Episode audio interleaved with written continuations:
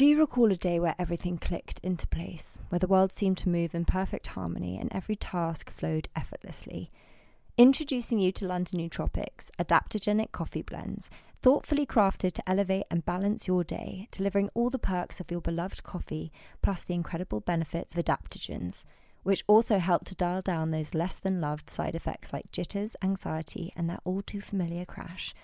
A premium mix of medicinal mushroom extracts and other potent adaptogens, each blend is targeted for a specific purpose depending on what you need.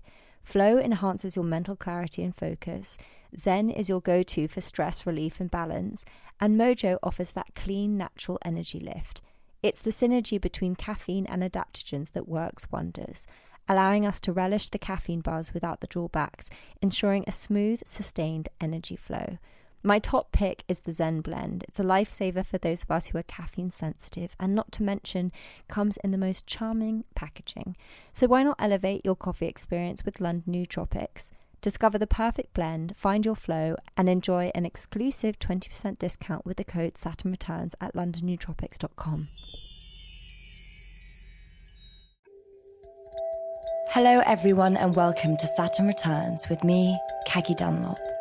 This is a podcast that aims to bring clarity during transitional times where there can be confusion and doubt.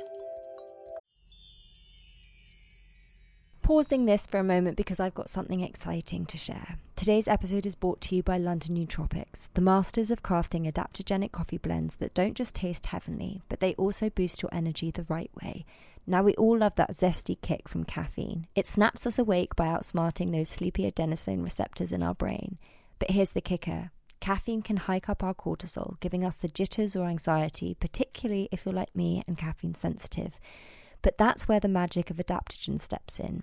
These natural heroes level out our cortisol, smoothing the energy boost from caffeine without the downsides. Plus, while caffeine tends to rush in and fade away, leaving you crashing, adaptogens extend that energy, keeping you vibrant without reaching for another cup. So, if you want to find your most productive self with lion's mane and rhodiola, in their flow blend. Cordyceps in Mojo is known to increase our aerobic capacity, oxygen flow, and boost ATP, so it's perfect before a run or workout or when you're feeling fatigued. So, if you're intrigued and you want to dive deeper into their blend secrets and discover which adaptogens sync with you, try visiting their website. And because you're part of the Saturn Returns family, enjoy a special 20% off at London Nootropics adaptogenic coffee with the code Saturn Returns. Enjoy! my eldest, she thinks I'm great and we have a great time and I love her so deeply. I just hope I'm showing her a version. No, I know I'm showing her a version of womanhood that is going to allow her to be free. My guest today is author, journalist, and TV presenter Candice Brathwaite. Candice is a mother of two who began blogging in 2016 after seeing a lack of representation for young black mothers. Her first book, I Am Not Your Baby Mother, became a bestseller when it came out last year, and her second book, Sister Sister, a collection of essays, was published in summer 2021.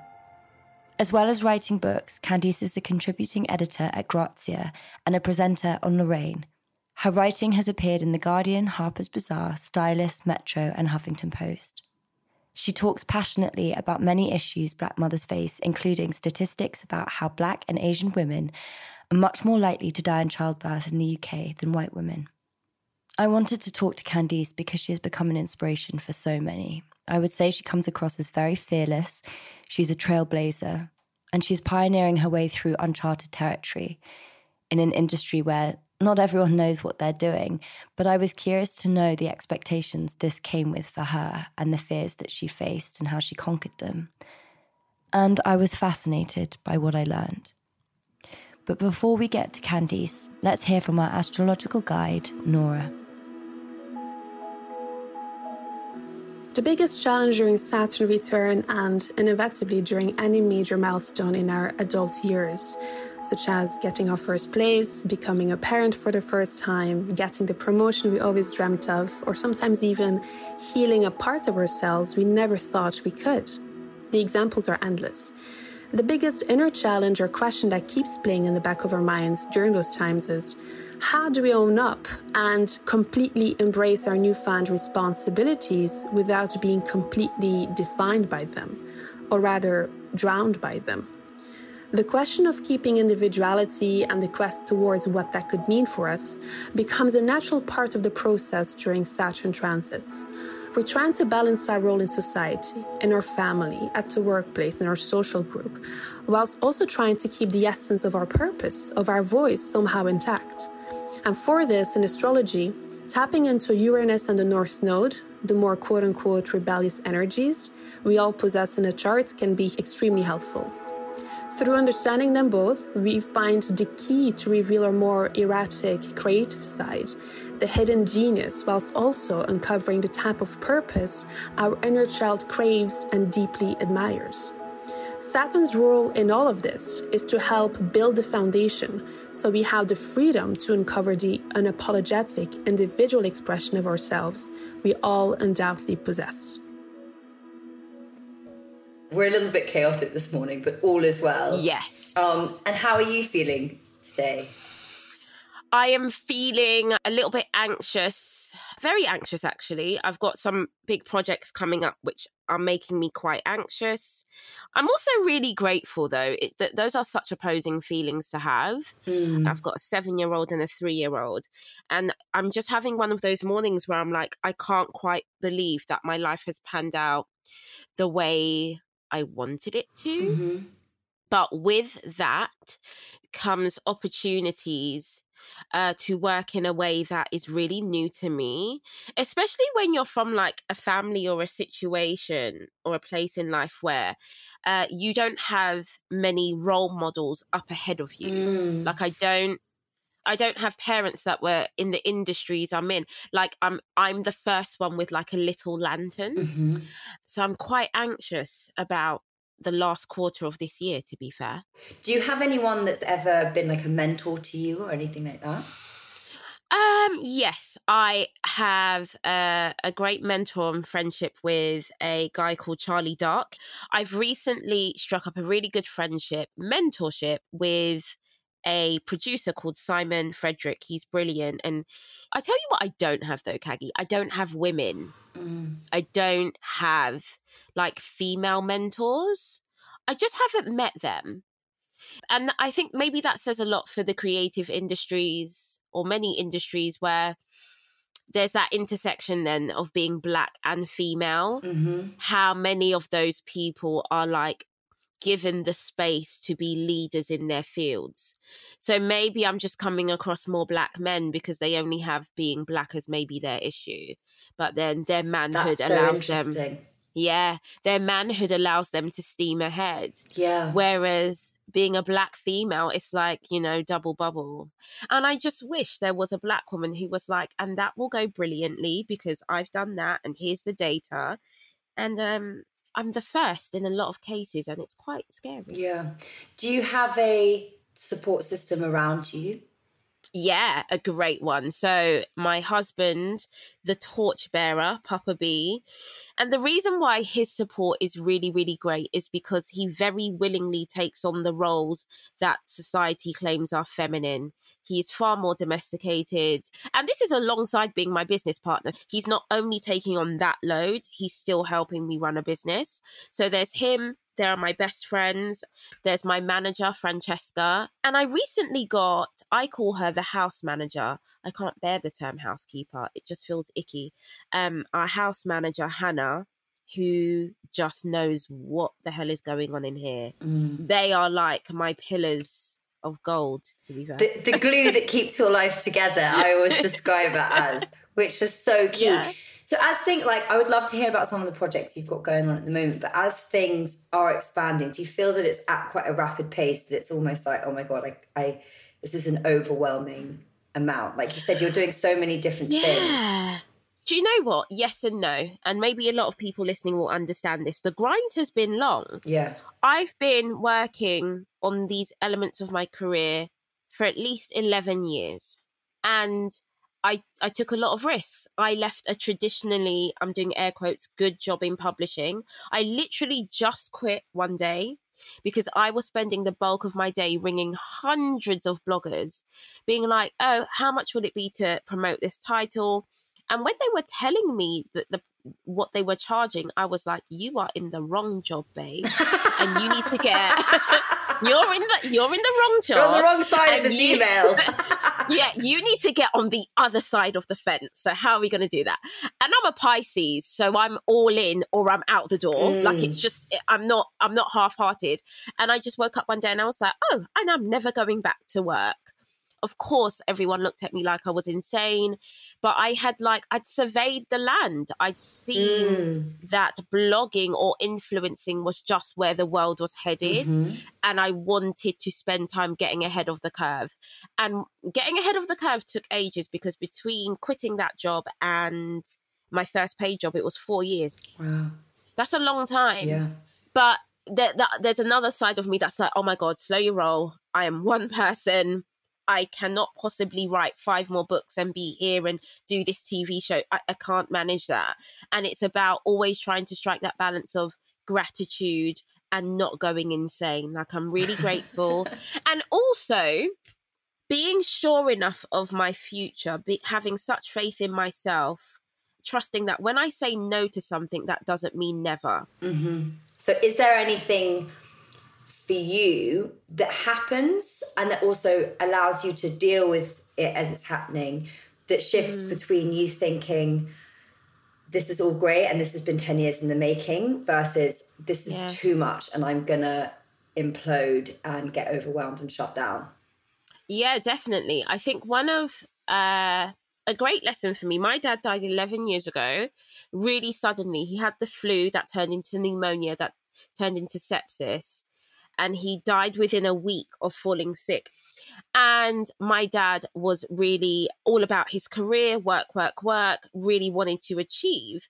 Um, he was a solicitor and a partner of a really prominent law firm. Four months later, I see his job role being advertised.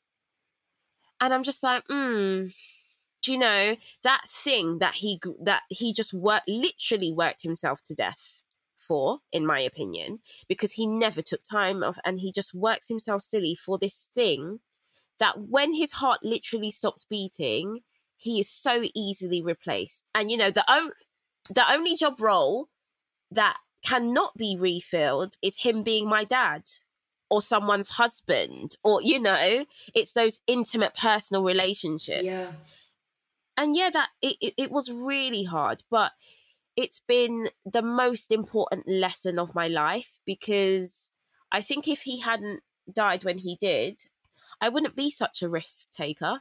I wouldn't have just got up and left that job. I am now the definition of risk it all. Mm. I am like, oh yeah, let's jump off this bridge for a laugh. And everyone's like, God, you're a mum of two. What are you thinking? And I'm like, because we could land on our feet and have a fabulous time yes, we could die, but sometimes that's slim to none. Let's just give it a go. And I could only imagine, I wasn't there, but I can only imagine literally as the curtain of life is falling on you, I can only imagine the things literally rushing through my dad's brain. Like when I was eight, he said he wanted to be a writer, but he was like, I was a black boy born in the 70s and that was never going to happen. Now, his kid writes multiple books like with ease. Mm. and i'm just like oh dad it could have happened you know. I'm not saying it was easy especially in the 60s and 70s but it could have happened. Yeah. And um not giving yourself the space to just like go for it that that's that's really sad. And i don't want that for myself to be fair. Not giving yourself the space to experience it. Mm. Yeah. And I and I um hopefully if the universe agrees, I am nowhere near done yet. I can't even speak about it, but there's an opportunity that recently arose that just just shocked me to my core. I was like, I absolutely cannot do that. And then as the days wore on and I start to think about it, I'm like, you can and you will and you need to plan. And then my my seven year old daughter was like, and I'll support you the whole way, mum. Like, you can do this. And I'm like, okay, so that's the energy that I want my children to be left with. Mm-hmm. You know, I want them to have a mum who yes was their mum and and tried to make all these school PTA meetings or whatever but also didn't shrink herself I do think there is still in society this idea that once a woman chooses motherhood that really should be her be all and end all mm-hmm. And that is absolutely not the case in my household. I am very, very open about needing time to myself, about doing things that don't involve my children. I'm um, before the pandemic, uh, my other half used to help me go away for seven days take a week off a year just by myself to any country. Like, I've got the kids, go and be you, go and connect with yourself. Amazing. And I think having that support system, especially as a busy mum of two or mum of one or whatever, has been so transformative and tremendous and allows the kids to see me outside of mum. Mm. Yeah, I kind of want to go into that a little bit because the, the motherhood piece uh, that's so attached to being a woman and being feminine. Mm. And espe- how old are you, by the way?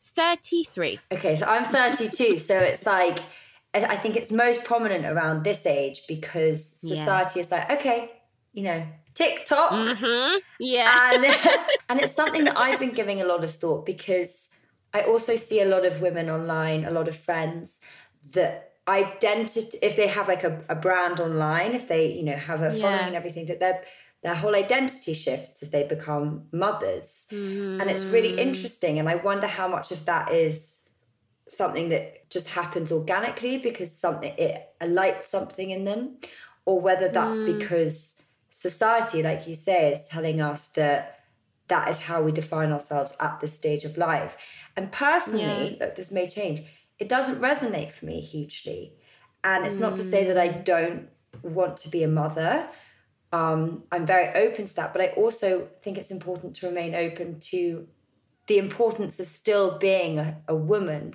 a complete woman. Yes. Without that, the mothers I always look up to, be that online or um, in real life, I hate to say it, it's almost as if their children are like carry on luggage, hand luggage. It's like, I'm going to live my best life in Mexico. I've got a job or I'm going on holiday. Oh, yeah, got to take the kid. Okay. I am so scared and this people will probably judge me for this. I'm very scared for women who make their children their world. Mm. Because the reality is, in the worst case scenario, a bit like what happened with dad, for whatever reason, your child may pass away before you. And then what? Um, more than likely though your child is going to go to uni or go traveling or fall in love with a person you do not like and they're going to go and create their own universe. And you're just like here like and not only are you now confused you're very resentful. I gave you 21 years and you're just gonna uh, all of that. Their identity um, disappears. yeah and i'm just like i i always said when i decided to have my daughter um, it's not a decision I took lightly because I I had been pregnant before and decided not to continue that pregnancy, and I still look back on that choice as one of the best choices of my life because I knew becoming a mother to that child in that situation would have made me deeply resentful, and so choosing to have my daughter, it I I I remember calling like a roundtable discussion with family and friends and being like, so this is how it's gonna go I will let this wonderful person use my body for 10 months, but then she's everybody's responsibility because mm. I've got things to do and I'm not done yet. And of course, I'm the first port of call, I'm mum, but everyone's going to have to chip in here because there are just some things I'm not ready to close the door on. Are you okay with that? And I turned to her very Nigerian father, who was raised in a very patriarchal society. And he was just like, it's so different to what I know, but I get it. I support you then on we go. My my eldest, she communicates more than my son. She thinks I'm great and we have a great time and I love her so deeply. I just hope I'm showing her a version no, I know I'm showing her a version of womanhood that is going to allow her to be free because some of the things she said, she's like, I don't want kids. I just want to move to Tokyo and live by myself. She's like, I re- I want a really big warehouse mum where there's like art in the corner and I'm doing architecture over there and she's obsessed with um Fran. Is it Fran Lebowitz? Yeah. She's like that's the style I want. You can keep your glittery handbags. Like, and I'm just like, how, like, from a like bird's eye view, I really do pat myself on the back because I'm like, what version of womanhood are you showing her where she's very confident in saying, this is the kind of not even woman person I want to be and life I want.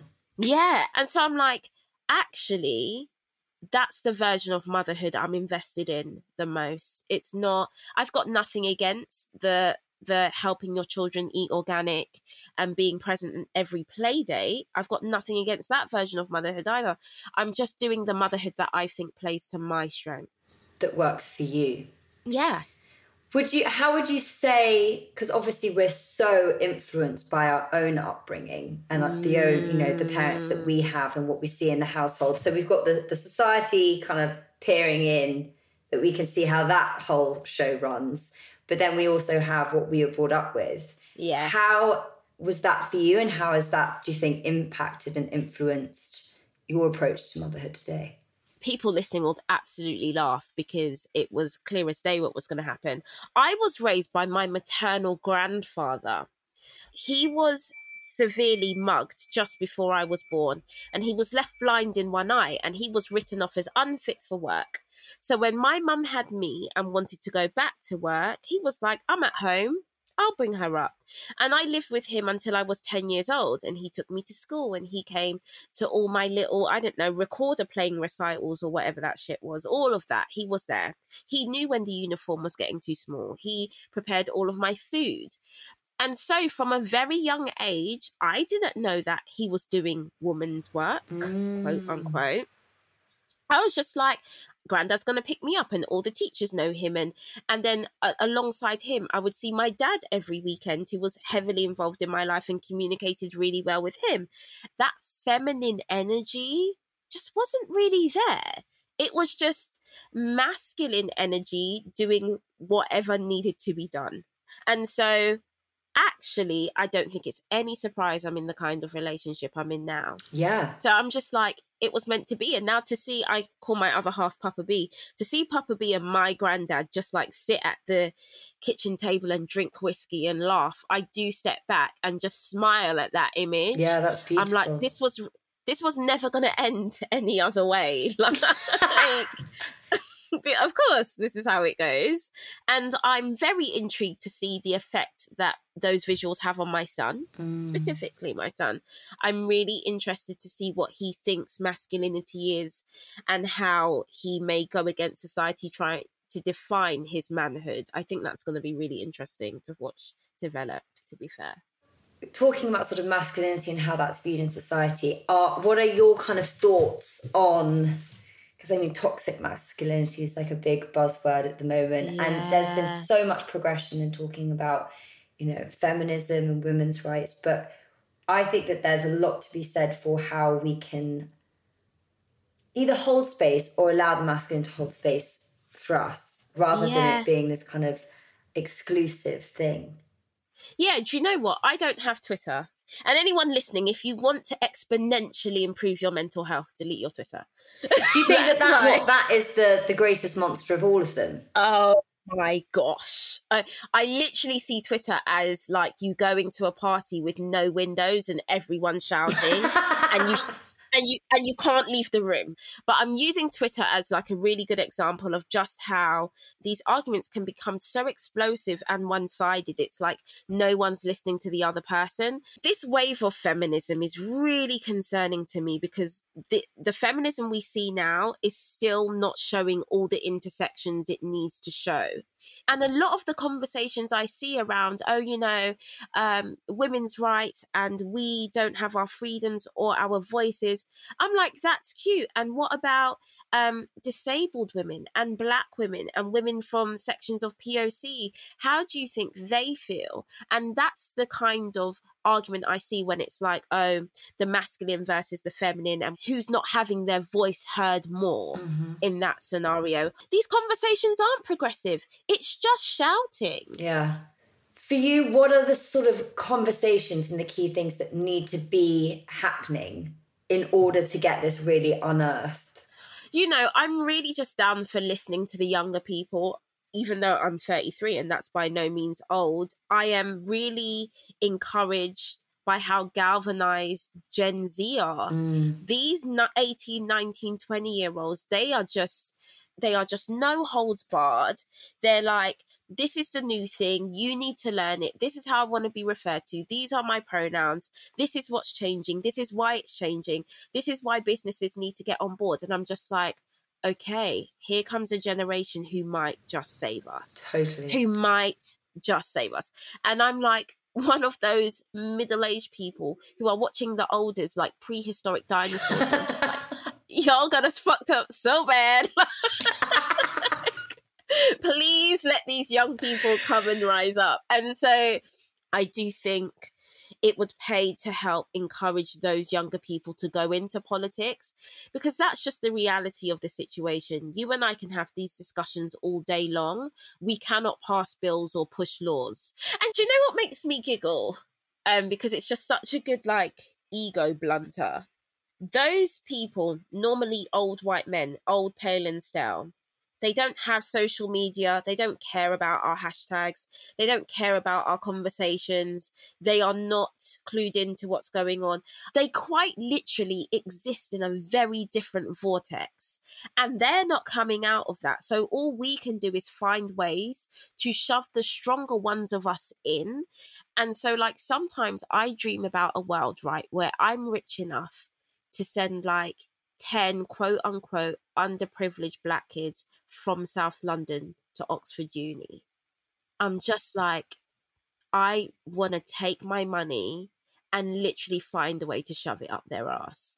And I think the best way, the only way, because unfortunately we live in a capitalist society that is not going to change whilst you and I are still breathing. So the only thing we can do is trick them take their money and make our people as educated as them to go and fight them. Like there's an yeah, and put them in those positions of power too. Exactly. And social media is a great place to start. My worry is that our generation just thinks social media is the be all and end all. Yeah, and that making because yeah, to be honest, I often think when everyone's making a big noise about stuff, I'm like, what is this? What are we actually achieving? Yeah. Yes. And also, people think that they're doing their bit, and that's that's mm-hmm. a, a much larger problem in terms of what we put into our social media and how we portray ourselves is like yeah. it without yes. really embodying the things or actually actioning it. And you know, this is a, a key pillar and where that really needs to be changed because especially when people come, you know, I have people sometimes say, like, you should post about this. I'm like, am I the most informed person to be posting about that? Oh, babe, don't get me started. Honestly, people can see smoke coming out of my ears.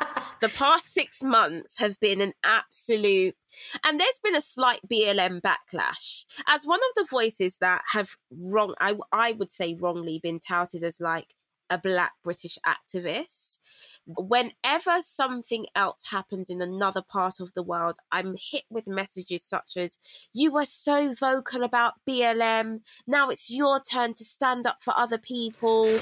You're two faced. You're a hypocrite. You're going to burn in hell. No. They, oh, these, the, oh, uh, and me, burn in hell is one of the softer messages. I'm leaving a lot out. Trust me. I've had to put keyword blockers up and down my social media for the things people say to me. But there's just this idea that because I have a sizable platform and I'm vocal about the things that I understand because racism affects yeah, me and it's my day to day existence, that I have to hold a mantle and a torch to every other worldly situation. Mm. And I absolutely refuse to do it. Number one, like you just said, I'm not the most educated in this.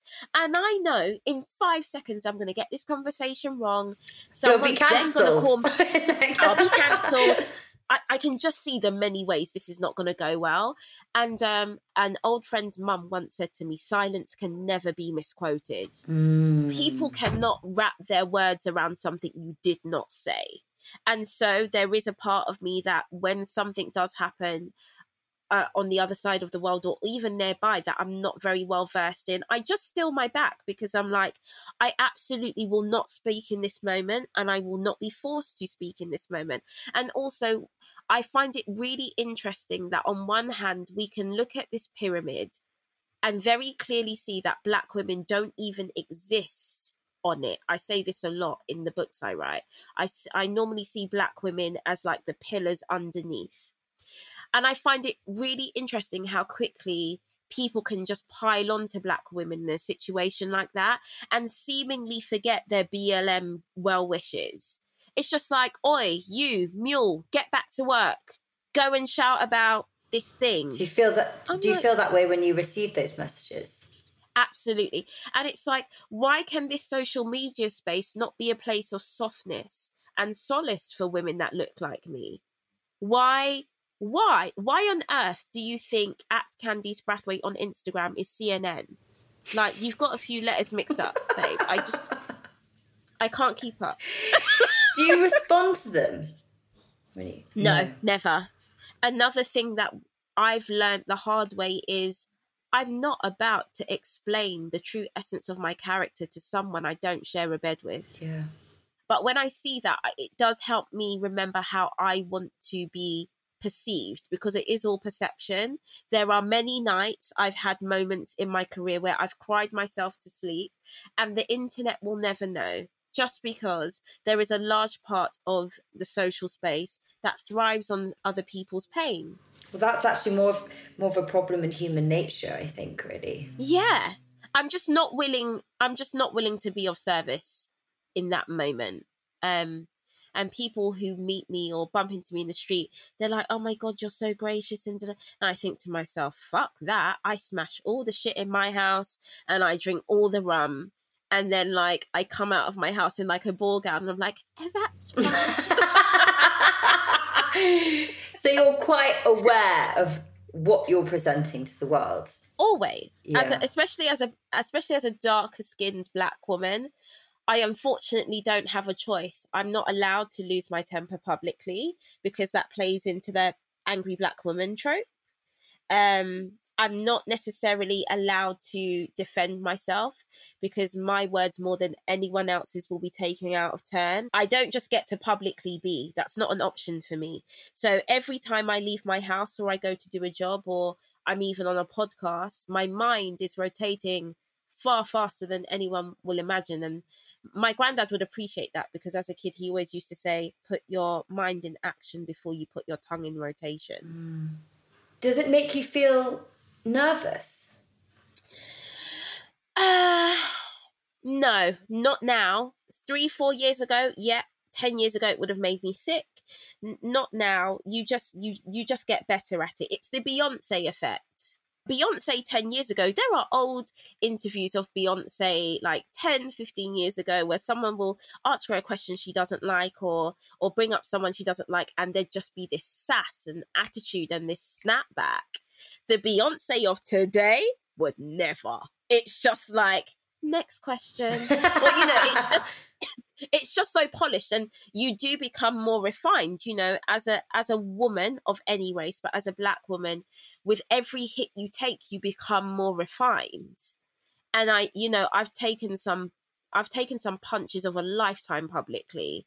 And so now i'm i'm very confident in my ability to be to like handle them. and I, I will hold on to this moment until i'm in that addison lee and then like vent down the phone or or cry in private but what I will not allow to happen, or I try not to allow to happen, is for me to become this kind of black female jester where people think, you know, okay, if we poke her here, this is the reaction we can get. And if there is any jester like activity happening, it's because I want it to. It's not because I've been called into to play that role. ring, you know. Yeah. yeah. Yeah. I think my current anxiety is also tied to the fact I know I'm on the cusp of becoming the kind of black woman who gets to do whatever she wants. And there are very, very few of us living life publicly. But I know that by, say, Christmas this year, I'm going to be in a field of black women who can perhaps be like, I don't like that, or have a bit of a strop, and their career and their personas be largely unaffected by us being ourselves. The reality is, though, in the earlier days of any kind of career that is even halfway public, that's just not an option. And it's the quickest way to crash and burn. That kind of ties into what you mentioned at the beginning about, you know, why you may have felt that sense of a lack of role model because those spaces weren't actually available and you were pioneering, mm. You know, that role. Yeah. And it's it's um it's a lonely journey. It's been so sure. lonely. I feel really lonely sometimes. And my friends, bless them, they try, but our worlds are just so different. And also the untethering that has to happen between my from myself and the black women I grew up with or was raised around just because our lives are so different and how I've had to slowly accept this sounds really cheesy, but I've had to slowly accept my destiny. Mm-hmm. And there's always a grief in that. Always. Because it's like, okay, I'm in this wicked room with like all these wonderful clothes of my desires, and I don't necessarily worry about bills, and my children are really happy. But if I went into the nitty gritty of what I've had to give up in order to fulfill this job application that I feel was set out way before I even took the role, I there I know so many people. My closest friends are like, "We love you, but we absolutely would never take your life. You can have that." I think for them, it's the intrusion. Yeah. It's them watching people intrude on my life. And in, for them, the most painful thing is watching people think they know me, discuss me. When something happens on social media, I see my nearest and dearest in those comments fighting for their life with strangers and I'm like calling them like, guys, get out the comments. Like, guys, you're letting the side down. Just chill. They're like, no, they don't know you. They don't know. And I'm just like, I that is just that's nothing they're interested in. Yeah. At all. Well, the thing you said about the loneliness, I think it there's various layers to that because obviously pioneering something or moving into a space and a role that hasn't been necessarily occupied before and that you yeah. don't have people that can hold your hand along the way but then also yeah. i think that burden of fighting against those stereotypes mm. and mm. and that not allowing you to so I, I obviously can't speak for you but to not actually mm. be hmm. able to let an emotion come out or respond in the way that's natural for fear of that yeah. setting you back it's yeah. quite a lot. Yeah, it, it, it's so much. And I think I don't allow myself to compute how much it is because it will either stop me in my tracks mm. or make me make me just quit the board completely. Like just I remember once as a child I was playing Monopoly with my dad and I lost and I took my hand and I wiped the board clean and I sent every piece flying. But I remember him go- going really hard on me for that because he was just like you start again.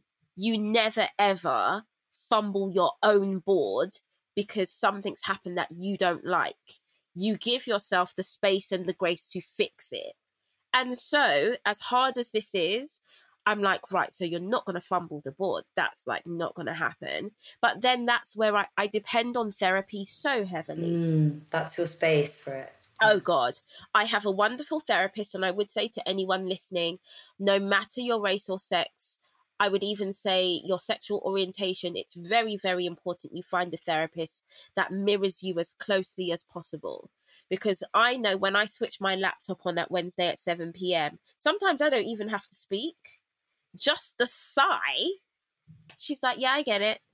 Mm. I get that. Like, I've not said one word, but because she looks very much like me and she understands how I work, she's like, I get that. And so I that one hour a week to me is so precious because I think even the best actress needs a moment to just like come undone. yeah. And you know, everything yeah. you're saying is like so much of me is like, wow, she's so impressive. But then there's the side of you that needs to be held, that needs space. all the time. And yeah. I think it's so crucial that we allow ourselves that in, in whatever way that we can find it. Yes, definitely. mm. Just before I let you go, you speak about manifestation and your kind of connection with the universe a lot. Mm. How much has that played a part in your life and for how long? And how do you what is your kind of spiritual uh, path and how does it align with all these things that we're talking about? I literally don't know how much time you have. But I'm like, yeah, I don't know how we're going to condense this part, but I am. I don't want to say queen manifester because that's wrong, but I think I owe most, if not all, of my current life to the idea that the energy of the space we inhabit, which is the universe, is always trying to work in my favor and even if i the human who who sometimes doesn't see the signs even if i get something wrong there's always a reset where they're like right that that wasn't necessarily the right choice but we're going to help you fix that. And once i started to believe or understand that there is an energy there's a source of energy that wants to work for me and with me life changed almost so quickly um, Where, how old were you when that happened how old was I? I think I really committed to the idea of manifestation in 2016. So this is not that long ago at all. So you were 27? Yeah, about that. Your Saturn return. That's actually magic. That's actually magic. I was like, please say 27, please say 27. it was literally 2016, and I was like, okay, I hear you. Let's go. And I think what humans understand is money and new shoes and a, a, publicly loving relationship. And I have all of those things, and that's wonderful.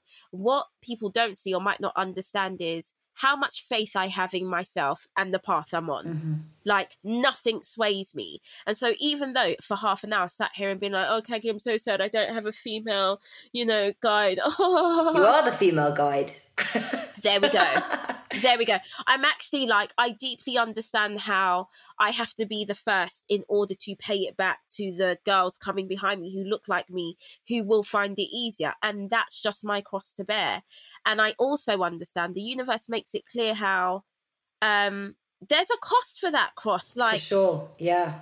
The universe has made areas of my life so beautiful and so plentiful that there's an overflow. So when I am feeling sad, the universe is like, don't forget your great husband. Don't forget your healthy children. Don't forget your full fridge. Like, I know this part is difficult, but I am giving you surplus in other areas. So you understand that even though sometimes you don't want to wear this crown, it's worth it, you know? A hundred percent. And it's also really important to acknowledge that you can know that you are the role model essentially for yourself and how mm. empowering that is and how powerful that is but you can still carry grief simultaneously for the yes. loneliness that that means yes one of my best friends is a tarot reader and I don't go to her often because I don't like to blur that line between her being my friend and this expectation of wanting to receive a message. I'm like, I'm not for all of that. But she's just like, if I were to give you insight into where you're going, she was like, you would turn back because it's really scary. She's like, it's going to be fabulous, but you're going to be alone more often than not. And even in a room full of people, you're going to understand that you're perhaps the only person in the room that thinks the way you do or has the power to maybe move one piece in that room that changes someone's life forever. She was like that's not energy to toy with because that can like lead to like god delusion. Mm-hmm. so she was like you just have to take it one step at a time. And i do just hold that dear to my heart. I'm like right okay this is gonna be scary and lonely but it's so gonna be worth it yeah it's so gonna be worth it I hope you enjoyed this conversation with Candice. I absolutely loved talking with her. I love her opinions on things, and I found her very inspiring to speak to, and it definitely opened my eyes on many things that I wasn't aware of before. So, if you would like to find out more about Candice, you can find her on Instagram at Candice Brathwaite or her website, candicebrathwaite.com. You can also purchase her books, I'm Not Your Baby Mother and Sister Sister, at any good retailer. And you can follow our astrological guide, Nora, on Instagram at Stars and Klein. And you can follow me at Caggie's World and Saturn Returns podcast at Saturn Returns Co. If you enjoyed this episode, I would love it if you could follow the show and leave us a review on Apple, or just share it with a friend you think might find it useful. Saturn Returns is a Feast Collective production. The producer is Hannah Varrell, and the executive producer is Kate Taylor.